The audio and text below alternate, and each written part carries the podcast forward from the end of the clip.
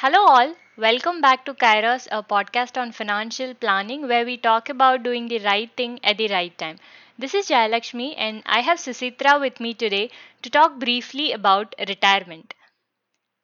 Hi, Susitra. Hi Jaya, and hello to everyone who are listening in. Yeah. So before we begin, I would like to share some detail on the stats that I came across online. Um, so there was a study that was conducted on retirement readiness by PGIM, and the result says that 89 percentage of respondents feel unprepared for retirement, and they do not have any alternate source of income. Also, 51 percentage of the respondents had not made any financial plans for their retirement and barely one out of five Indians consider inflation while planning for retirement. Yeah, so these numbers clearly show that most individuals are not prepared for their retirement, right? Exactly. So they either depend on their family for financial support or assume that employer provided retirement benefits, such as, say, provident funds and gratuity, will be sufficient to meet their retirement needs. So, what do you think are the challenges that are typically being faced by individuals post their retirement? So, with this background in place, we will now explore typical challenges faced by retirees. So, to start with inflation. Well, this is this is a no-brainer, right?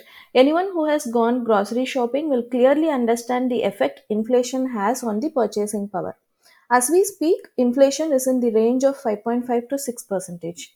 This means in approximately 12 years' time, your expenses will double. If we assume average human life to last, say, 85 years and normal retirement age to be 60, then by the time someone turns 80, their monthly expenses would have grown by two times. As it is evident from the survey, most individuals do not factor in inflation while building their retirement corpus.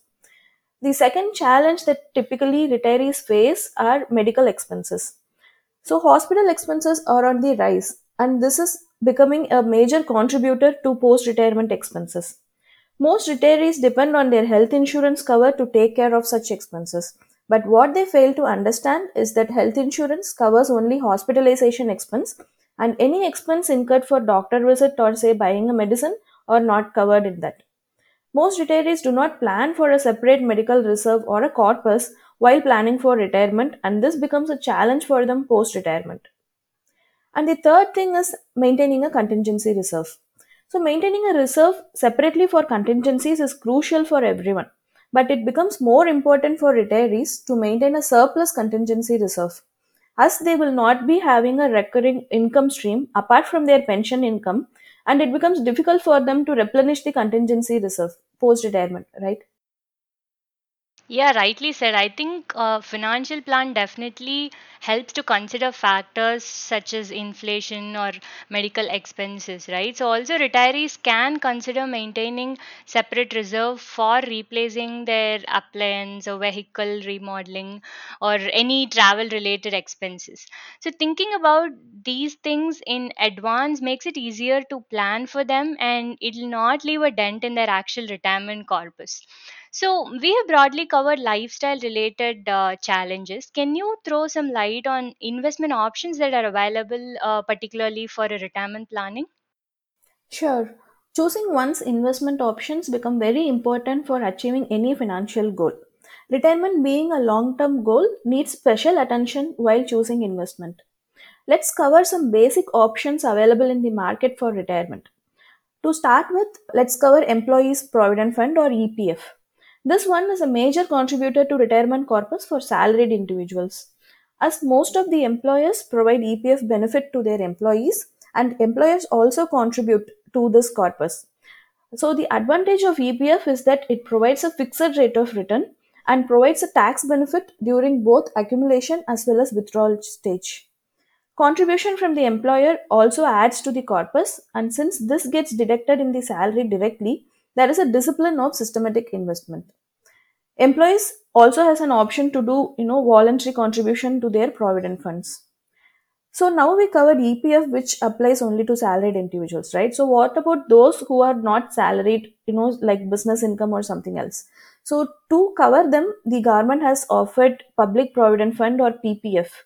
So this is also, you know, regulated by EPFO and it provides an opportunity for non-salaried individuals to build a provident fund corpus, which is focused on retirement.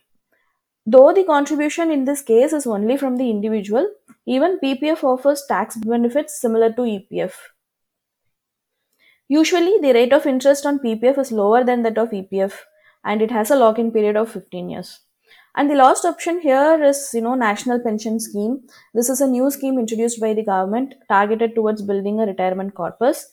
There are various investment options available under NPS such as equity, government debt, and corporate debt. NPS does not guarantee any fixed rate of return. Instead, the rate of return depends on the type of investment that an individual opts for under the scheme. NPS gives equity exposure, and since this is held for the long term, one can expect decent returns from their portfolio. But one have to keep in mind that at least 40% of the corpus have to be converted into an annuity at the time of withdrawal. Apart from the above set products which are offered by the government, individuals can also invest in equity related instruments and mutual funds while saving towards their retirement. One has to be careful about the asset allocation strategy they follow while planning for retirement. So individuals has to follow a dynamic asset allocation strategy, so which is in line with their risk profile. Even during post-retirement period, a small portion of the portfolio must be allocated to equity, which will act as an inflation hedge. Uh, this surely helps. I think it's important to understand the lock in period, interest rates, and tax implications before someone signs up for a particular investment, right? Also, agree with you on the importance of asset allocation, mainly in one's retirement portfolio. As you had mentioned, it has to be in line with the risk profile and managed dynamically. So, Typically, a higher exposure to equity is recommended during the accumulation stage, and this can be gradually reduced to smaller portion as one moves closer towards the retirement, right? So, what is the ideal way to plan for withdrawal from this corpus? There are annuity products, uh, like you mentioned, provided by insurance companies, and there's also SWP option that are available in the mutual funds. So, what do you think is the right way to start with for planning uh, the withdrawals? So withdrawal pattern also has an impact on retirement corpus and how long it will sustain. So let's explore both the options, say annuity and SWP. So to start with, annuity, uh, this is similar to you know erstwhile pension, which was provided by the employers to their retired employees. So this offers a stream of income based on the initial investment that you make. There are different types of annuities which cover, say, only the individual or along with the spouse, or fixed versus variable annuity, annuity adjusted for inflation. There is also an option where you can get the premium return. So, one thing you have to keep in mind while choosing an annuity is that though it offers a regular stream of income, fixed annuity does not provide inflation adjusted income. And we just spoke how important it is to plan for inflation in the retirement corpus, right? So, this will have an impact on your post retirement purchasing power when you go with the fixed annuity. The second option that we can explore is systematic withdrawal plan or SWP. So, this lets an individual make systematic withdrawal from one mutual fund portfolio. The frequency and the value of withdrawal can be adjusted depending on the individual's requirement. This offers flexibility post retirement as retirees can withdraw a required amount based on the existing inflation. And this is not something fixed like the annuity or the pension that you regularly receive. So one can augment their fixed income stream such as regular pension or a rental income or an annuity with a SWP to meet inflation adjusted income.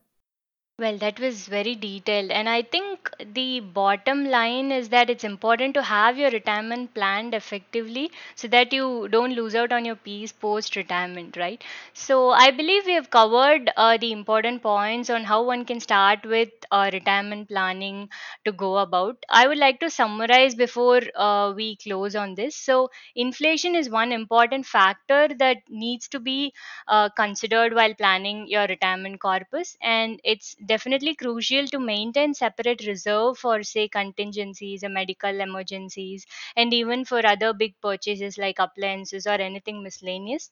Uh, it's important to follow a dynamic asset allocation strategy while planning for retirement in line with your risk capacity and also maintain some portion of equity as part of um, post retirement portfolio so that you get to beat inflation.